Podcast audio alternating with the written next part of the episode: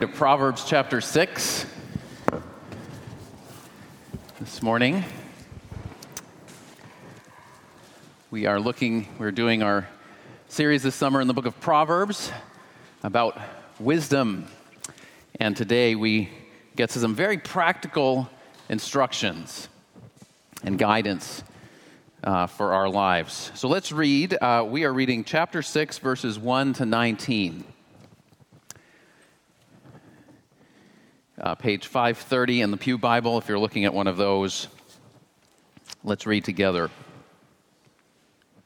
My son, if you have put up security for your neighbor, have given your pledge for a stranger, if you are snared in the words of your mouth, caught in the words of your mouth, then do this, my son, and save yourself, for you have come into the hand of your neighbor. Go Hasten, plead urgently with your neighbor. Give your eyes no sleep and your eyelids no slumber. Save yourself like a gazelle from the hand of the hunter, like a bird from the hand of the fowler. Go to the ant, O sluggard.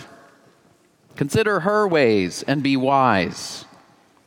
Without having any chief, officer, or ruler, she prepares her bread in summer and gathers her food in harvest. How long will you lie there, O sluggard? When will you arise from your sleep?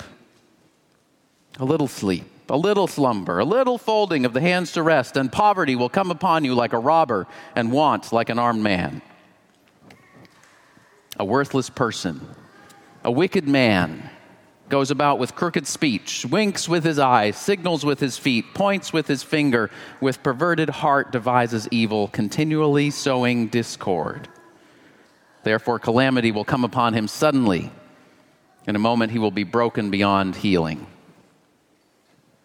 There are six things that the Lord hates, seven that are an abomination to him haughty eyes, a lying tongue, and hands that shed innocent blood, a heart that devises wicked plans, feet that make haste to run to evil, a false witness who breathes out lies, and one who sows discord among brothers. Let's pray. Lord, we thank you for your word. We pray that you would speak to us through it this morning. Open our ears, our hearts, our minds. We pray that you would shape us with your fatherly instruction to us as your children this morning. In Jesus' name we pray. Amen. Well, so far in the book of Proverbs, we've heard some several general exhortations to pursue wisdom.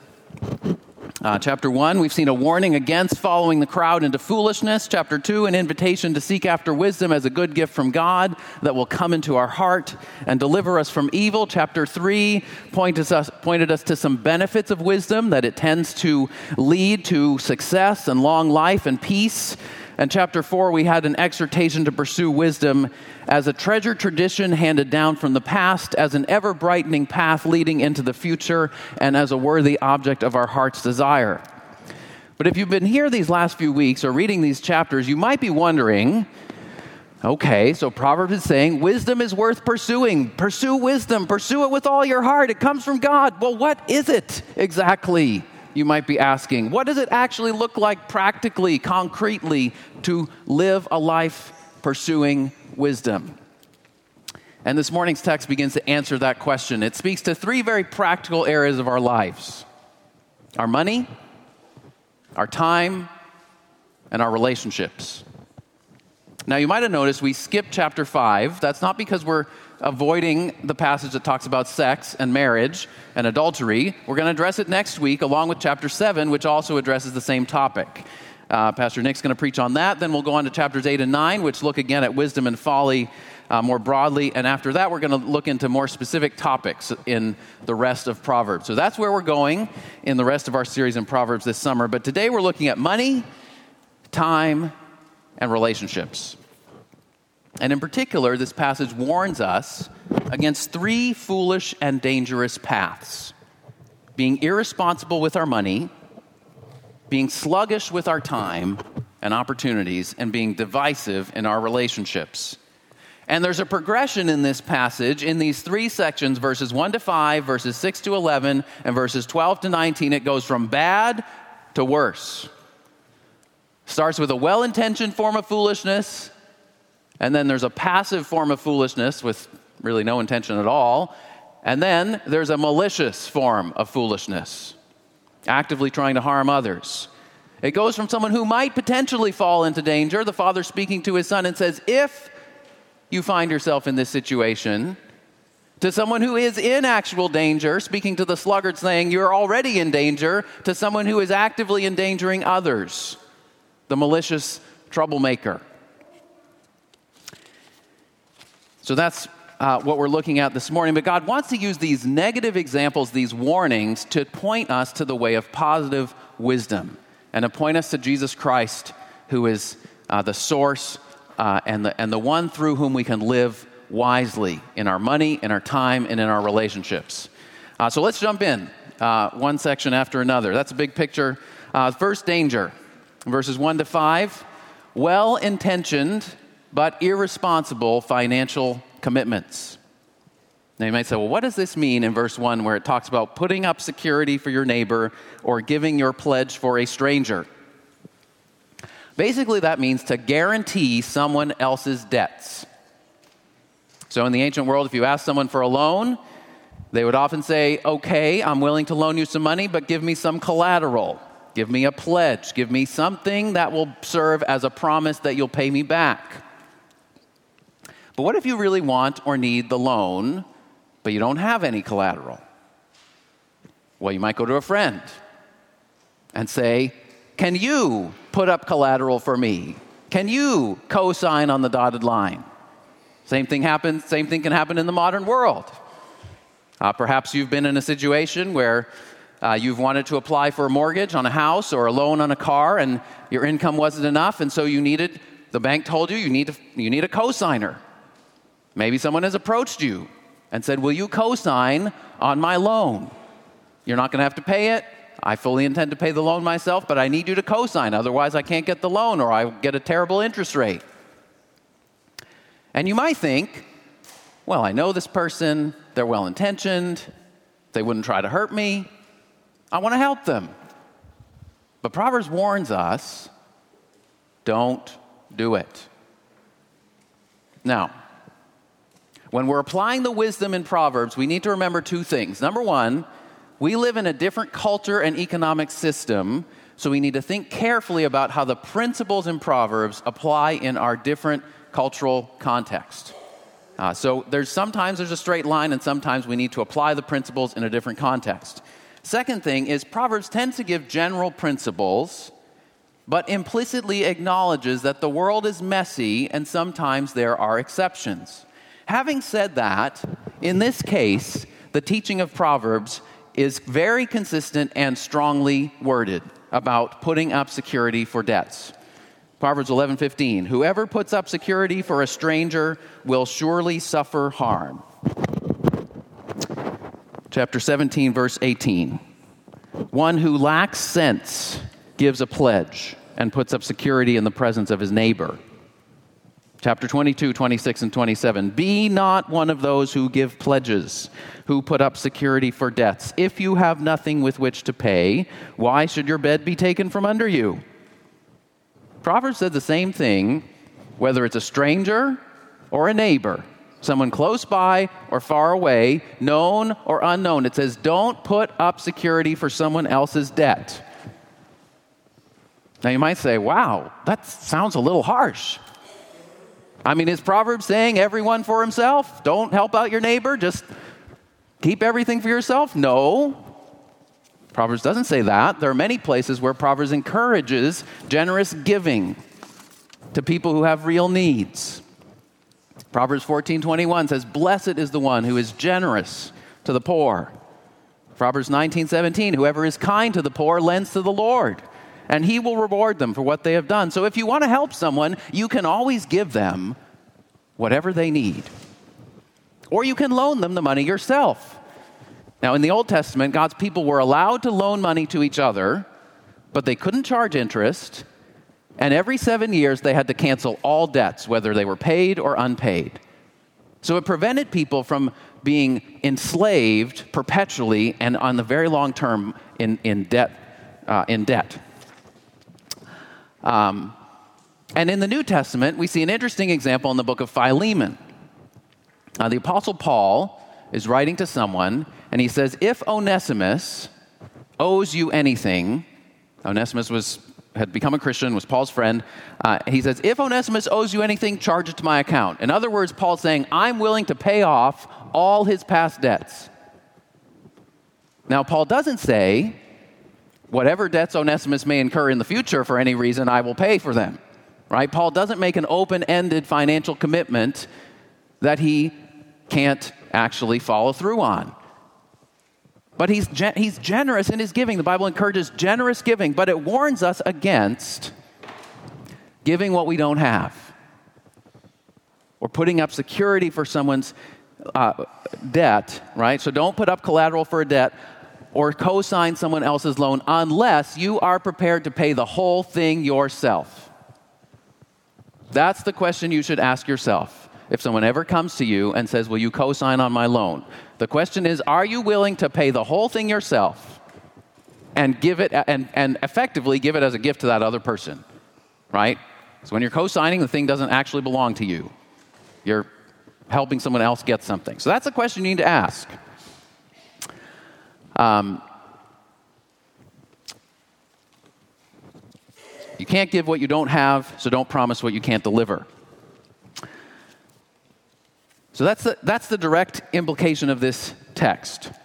Uh, it, may, right, it may be well intentioned, but Proverbs is saying it's not wise. Don't, don't co sign unless you are ready to pay the whole thing yourself and unless you have the resources to do so. And if you're married, you've talked to your spouse and agreed that it would be a wise thing to devote your resources in that way. Some other practical implications of this text. Three other practical implications. Number one, more broadly, don't make financial commitments impulsively or under emotional pressure. The Apostle Paul in 2 Corinthians 8 and 9 says, Each one should give as he has decided in his heart to give, not reluctantly or under compulsion, for God loves a cheerful giver. That applies to our offerings in church. That also applies to uh, giving in, uh, more broadly. So, practical examples. If you're walking downtown and someone comes up to you and asks you for $20 because I need to take the train to New York because I'm stranded and I have no way to get back there, don't just give them 20 bucks because you're in a rush and because you don't want to feel guilty for saying no.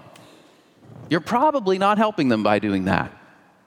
I mean, everybody knows it's the oldest trick in the book right? Or if you answer a phone call from some unknown number and they ask you to make a donation on the spot for starving children halfway around the world in some orphanage, don't do it. The reason why there are so many scams out there is some people actually get fooled by them. If nobody ever said yes to them, they would stop calling all of us. Psalm 41:1 says, "Blessed is the one who considers the poor." That word means who takes time to think about how best to help people who really have a need. Godly wisdom is not being naive and gullible. It's not saying yes to every request that comes your way. It's being thoughtful and intentional in our generosity. Second, practical implication think twice before you loan money to someone else. Now, I'm not saying never do it, but ask this question Is there a good reason why I'm willing to agree to a loan, but I'm not willing to give the money to them outright? Sometimes there is. But sometimes I think we can agree to loaning money to someone because we don't want to say no to them. We're afraid of their disapproval, but our heart's not really in it we don't really want to just give them the money, and so a loan is sort of a half hearted compromise. And then it gets more complicated if they can't pay you back the loan or disappear. So that's one reason why uh, the, de- uh, the deacons of this church are in charge of a benevolence fund to help people who have financial needs. And sometimes people come to me or one of the other pastors, one of the deacons, and say, I need some help to pay my bills or pay my rent this month, but I can pay the church back next month.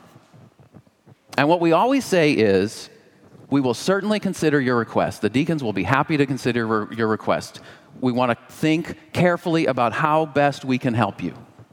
But we won't give money on the basis that you promise to pay us back next month. Because what if something happens? You know, there's all kinds of things that can happen, and you can't pay the church back. You'll be tempted to lie, or you'll be tempted to run away. And we don't want you to run away. You're a lot more valuable to us than whatever amount of money you are asking for. And so we are we try to be careful uh, as, as uh, the, the deacons try to be careful in, and thoughtful and generous in our giving. Uh, but we've decided not to go the loan route for that reason. Third implication uh, what verse 3 to 5 says If you have made well intentioned but foolish financial commitments that are hanging over your head, if you've made promises to other people that you really can't keep, if you've signed on the dotted line for a, for a big loan that is bigger than the amount of money in your bank account, don't just close your eyes and hope it'll all work out for the best. Proverbs says, Go quickly, humble yourself, plead, beg, say, I need to get out of this. I'm sorry. I, I, was, I spoke too quickly.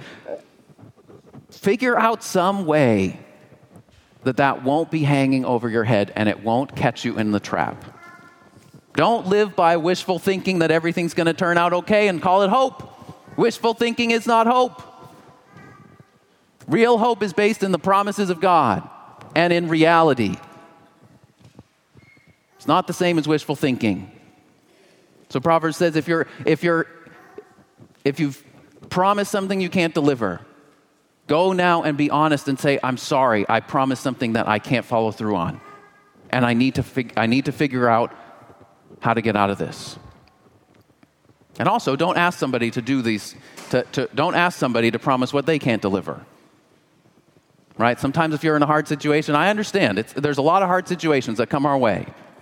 And it's fine to ask for help. There's no wrong, there's no shame in asking for help. We all need help. I mean, goodness, why did Jesus come into the world? Because we needed a lot more than a little financial help. We needed a Savior, right? We all acknowledge that. So, whatever kind of help you need, it pales in comparison to the help we all need from Jesus. So, there's no shame in asking for help. But don't put someone in a situation where you're asking them to promise what they can't deliver, where you're asking them to co sign or put up security for a debt that is putting them in an enslaving situation. So, those are some practical implications, but let me go one step deeper. Why are we tempted to make well intentioned but irresponsible financial commitments to other people? Now, I've done this a few times myself. And usually it's one of two things it's being afraid of someone's disapproval if I say no. The Bible calls that the fear of man. Or being gratified because I feel like I'm rescuing someone and no one else can. That's called a savior complex. Now, sometimes we're called to spend and be spent for other people within the kingdom of God to lay down our lives for each other. And that certainly means sharing our material possessions when people have a real need. Opening your home, right? Giving your money. The Apostle John says, How can you love your brother or sister in Christ who's really in need, who's without food and clothing, if you don't give them some of your stuff? If you're not willing to share.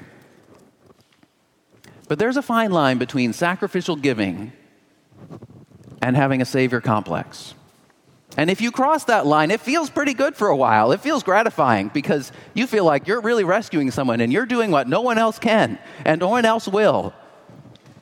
But in the long term, you will either become codependent and unhealthily enmeshed, or you will become resentful and burned out if the person continues to need more and more.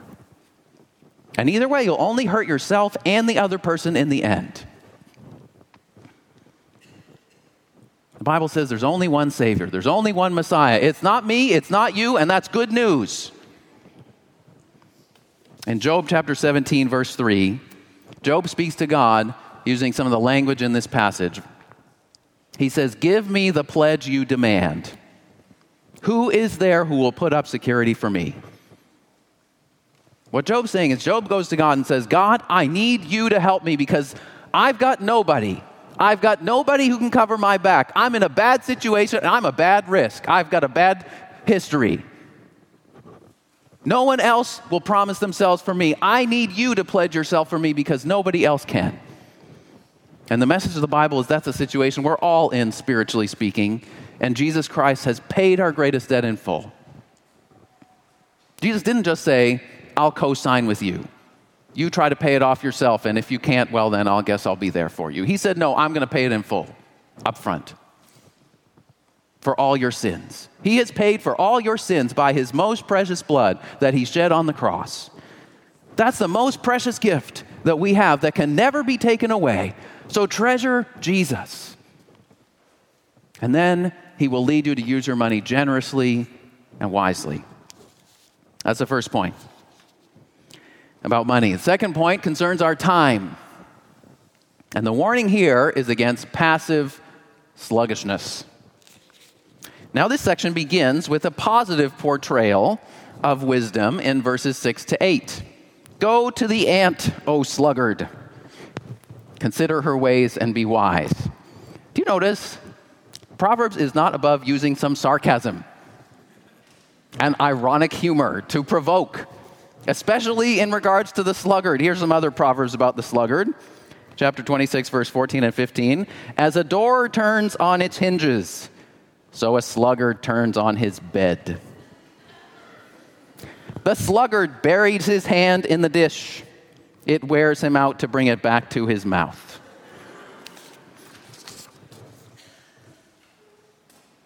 Proverbs is not above using irony and sarcasm. Sometimes we think sarcasm is always a sin. I don't think it's always a sin. It's right here in the Bible.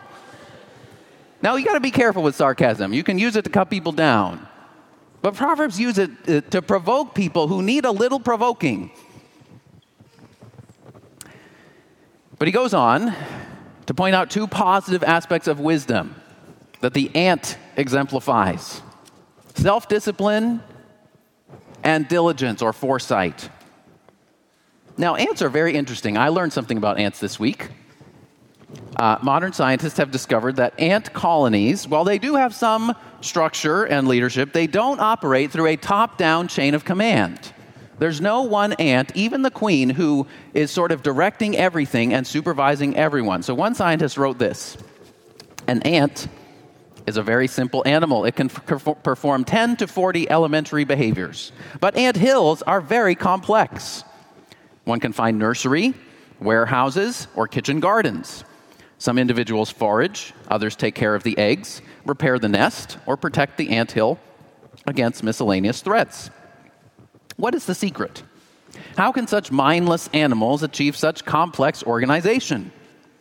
In economics, division of labor leads to efficiency, but some sort of supervision is necessary. The different tasks have to be coordinated. But no such supervisors exist in anthills. No ants, particularly not the queen, are able to manage this exploit. The coordination result, results from some sort of self organization process. Now, Proverbs isn't precisely anticipating modern scientific insights, it's simply making a point based on general observation. Ants display a kind of self discipline and internal motivation. And it says some of us would do well to learn from them. Even though that sounds humbling when you think about that. Self discipline and diligent foresight. Answer mentioned in Proverbs 30 25. One other time in the book, the same point is made. They are small but wise. They are not strong, but they provide their food in the summer. In other words, they see an opportunity and they take it. They see danger ahead and they prepare for it. God provides food for them in season, but they go and get it we forget to sweep under our kitchen table at, after dinner, we, you can see that right in our house, right? The ants, they're coming, taking those little crumbs of bread and taking them over to their little corner. All right, so the ants are a picture of self discipline and uh, foresight or diligence. But then in verse 9, Proverbs turns away from the ant and turns back to the sluggard. How long will you lie there, O sluggard? When will you arise from your sleep? And in verse 10, we sort of hear the sluggard's response just a little longer, a little more sleep, just a little snooze, just a little rest. Derek Kidner wrote, He deceives himself by the smallness of his surrenders. So by inches and minutes, his opportunity slips away. By inches and minutes, his opportunity gradually slips away. A little nap becomes a long sleep. And finally, verse 11 danger strikes. Poverty will come upon you like a robber, and want like an armed man.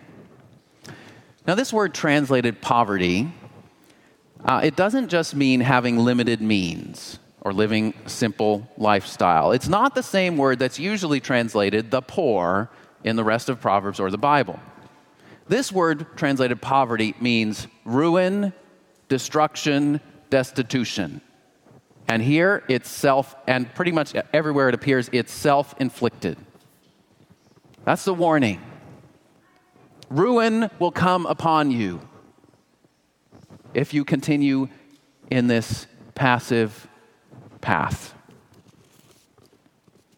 Now, what exactly is the problem with the sluggard, we might ask? It's not that he wants to get a good night's sleep. Psalm 127, verse 2 says, The Lord grants to his beloved sleep. It's a gift, sleep, a good night's sleep is a gift from God. Ecclesiastes 5 says, The sleep of a laborer is sweet. Think of the last time you got a really good workout during the day and you slept well at night. Man, it feels good. You might wake up a little sore, but you sleep well after you work hard when your body's working right. The problem is not that he wants a good night's sleep. The problem is not that he wants a simple and quiet life. That's also a biblical virtue, generally speaking. The problem with the sluggard is that he's full of desires and cravings, full of hopes and expectations, mostly unrealistic ones, full of opinions and ideas, but unwilling to do the important and necessary work to make step by step progress. He doesn't follow through. He perpetually procrastinates. He indulges in various kinds of escapism. Proverbs talks a lot about this. 21 26. The desire of the sluggard kills him, for his hands refuse to labor. All day long, he craves and craves. It's not that the sluggard doesn't care about anything and doesn't want anything. He wants lots of things, but he just doesn't follow through and do what he needs to get what he needs. 13:4 the soul of the sluggard craves and gets nothing. 26:13 the sluggard says there's a lion in the road, there's a lion in the streets. He, in other words, he makes excuses. He attaches himself to excessive and irrational fears and lets himself be driven by those fears instead of fighting against those fears. Maybe you, maybe you feel those fears. Crushing anxiety, are you fighting against it or are you just letting yourself be driven and blown along by them? Fight against them. It's hard. But God will give you strength, and other people can encourage you.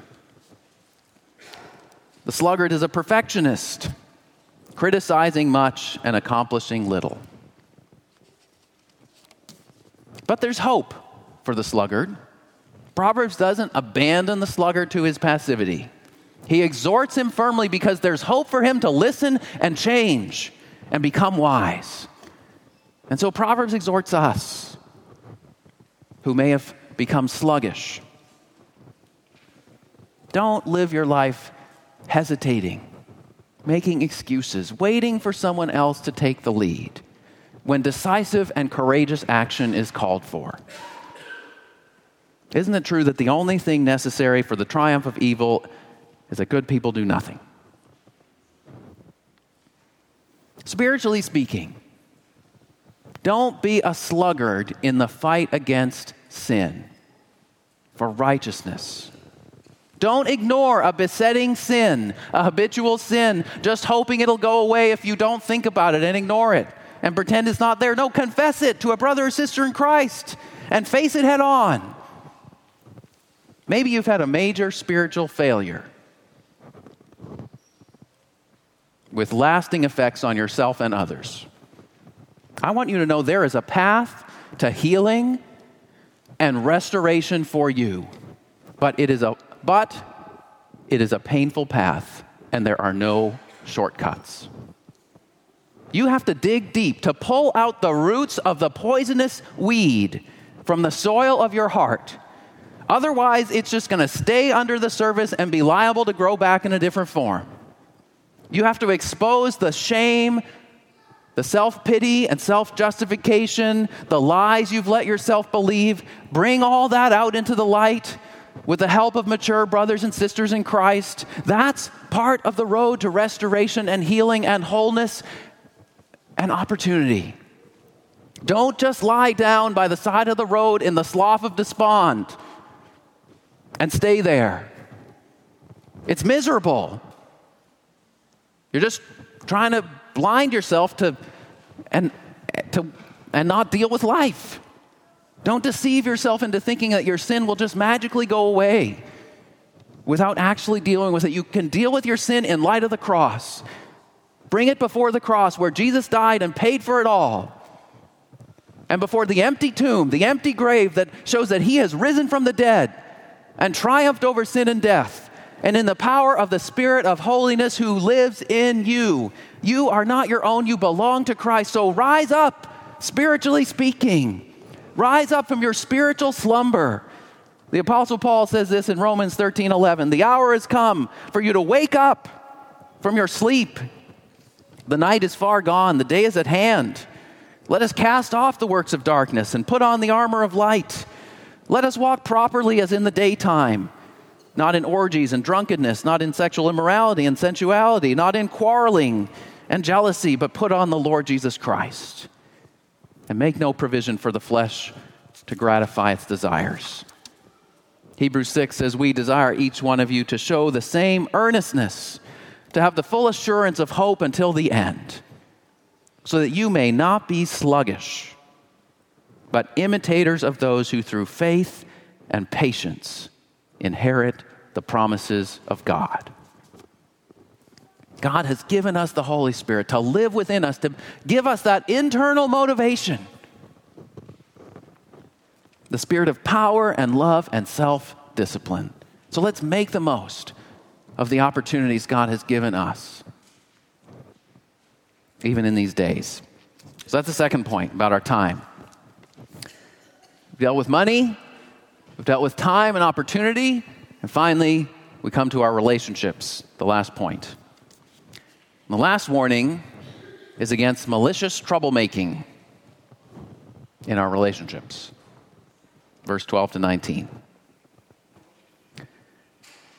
Verse 12 begins with the phrase, a worthless person. Literally, the phrase is a son of Belial which is a Hebrew word used to describe a person who is useless for any good purpose because he is bent on destruction and rebellion. And later, that word Belial becomes a name that's used for the devil himself. Uh, uh the father of lies, destruction, and rebellion against God. Appears in 2 Corinthians 6.15. Proverbs go on to describe this person who is bent on not just, not just in danger of harming himself, but actively seeking to undermine and bring other people down. Verse 12 to 15 and verse 6 to 16 to 19. In both of these sections, we see five bodily expressions of wickedness. Look down at verse 12. Crooked speech. Verse 17, a lying tongue. That's the first one, the tongue. Second, Verse 13 winks with his eyes. Verse 17 talks about haughty eyes. Third one, verse 13 again, signals with his feet. Verse 18 talk about feet that make haste to run to evil. Number 4 points with his finger, verse 13. Verse 17 talks about hands that shed innocent blood. So we have mouth, eyes, feet, hands, our words, attitudes, and actions, every part of this person's life has been corrupted by sin and oriented toward destruction. And then we come to verse 14, the fifth and final member of the series the heart. With perverted heart devises evil. In the Bible, the heart is the center of our thinking and feeling and decision making. And it says this person's heart is perverted, it's twisted, it's constantly devising evil plans. You might say, what exactly do these bodily actions in verse 12 and 13 indicate? Maybe some people have suggested, possibly they refer to engaging in sorcery, casting spells, or putting curses on people. More likely, they're simply secretive signals intended to deceive or cause harm.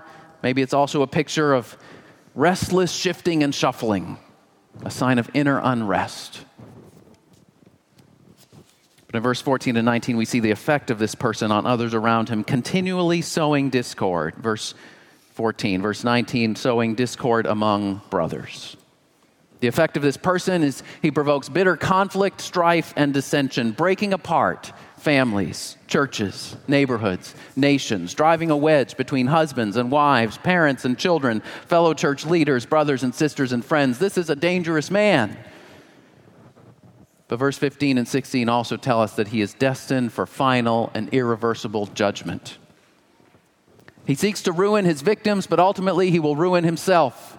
He overthrows God's order, so he will one day be overthrown. He sheds innocent blood, so one day he will be broken beyond healing. He will get exactly what he deserves. Verse 16 says the first time is verse 16 is the first time that the Lord's name is mentioned in this chapter.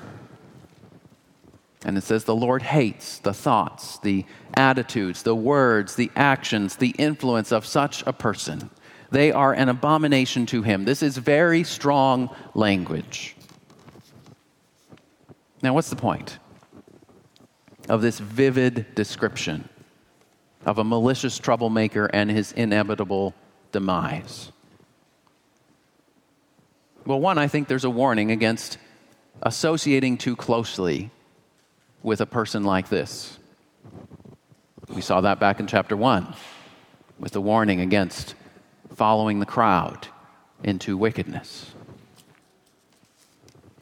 It's also a warning against becoming like this man, in part, even if not in whole. One commentator put it this way the reader of this section can almost catch the superior look and the shifty talk and may wonder when his own hands were last employed to an innocent person's detriment. When was the last time you were ruminating in your heart about someone who has wronged you or who has done wrong to others? What were you ruminating about? Were you praying that God would bring them to repentance? Were you praying for their ultimate good? Or were you plotting ways that you could undermine them in return? When was the last time you participated in gossip? We could define gossip as talking with someone who is neither part of the problem nor part of the solution. Proverbs 16:28 says a whisperer that is, someone who gossips, separates close friends. So there's a warning in this picture of becoming like this person.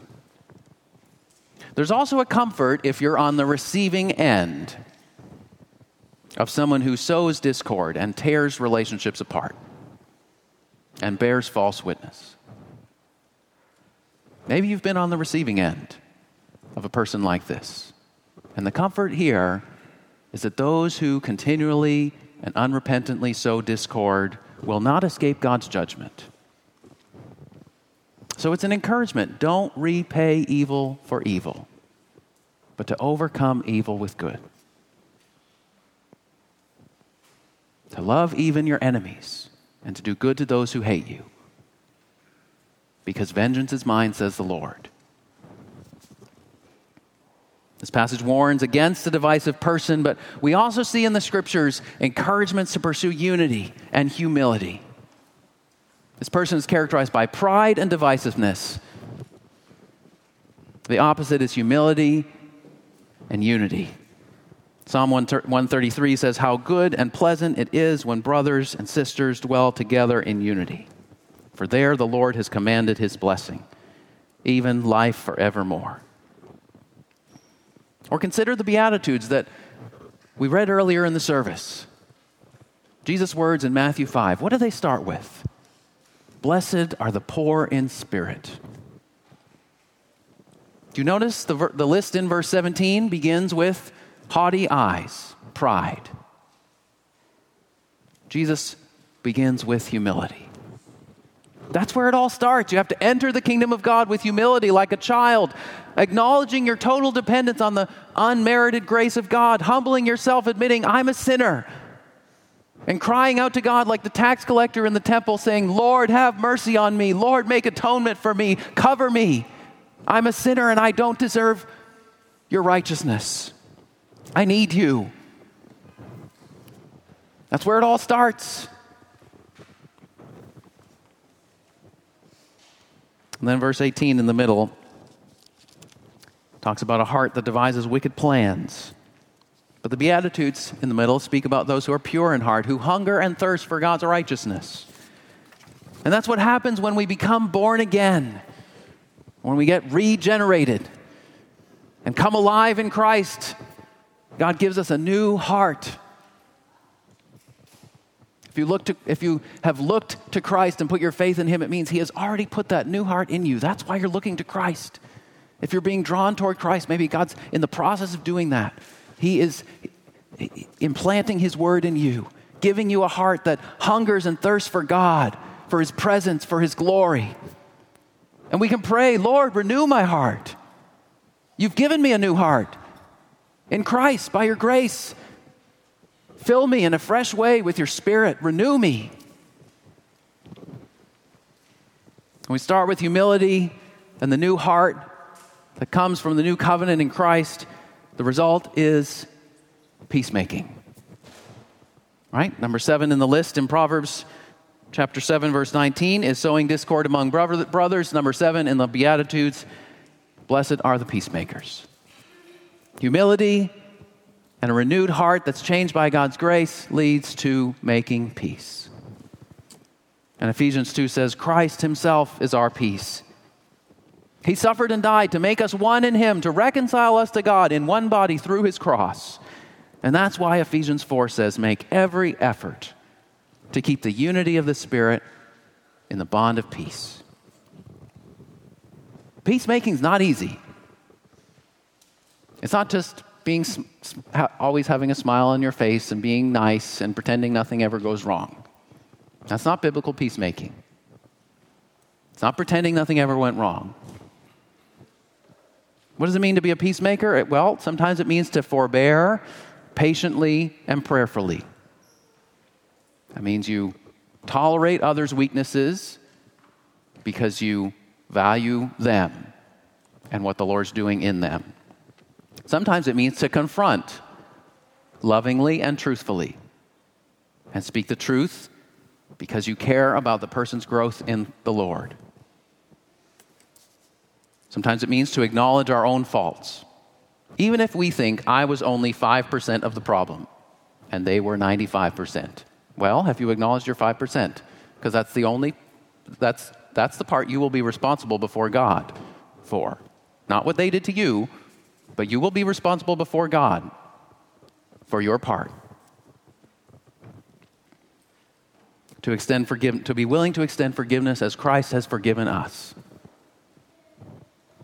Right? We can only do this. We can only be a peacemaker through the power of Christ, through the the new heart He's given us through the power of His cross, through the Holy Spirit. This passage is full of warnings. We've seen these warnings against well intentioned, irresponsible financial decisions, against passive sluggishness with our time, against active malice in our relationships. But it's an invitation in each of these areas to look to our all sufficient God, Father, Son, and Holy Spirit. To look to our Heavenly Father who sovereignly provides for the needs of each of his children, who has been so generous in welcoming us into his family. To look to our Savior Jesus Christ, who is our peace, who reconciles us to God and makes us peacemakers by his Spirit living in us.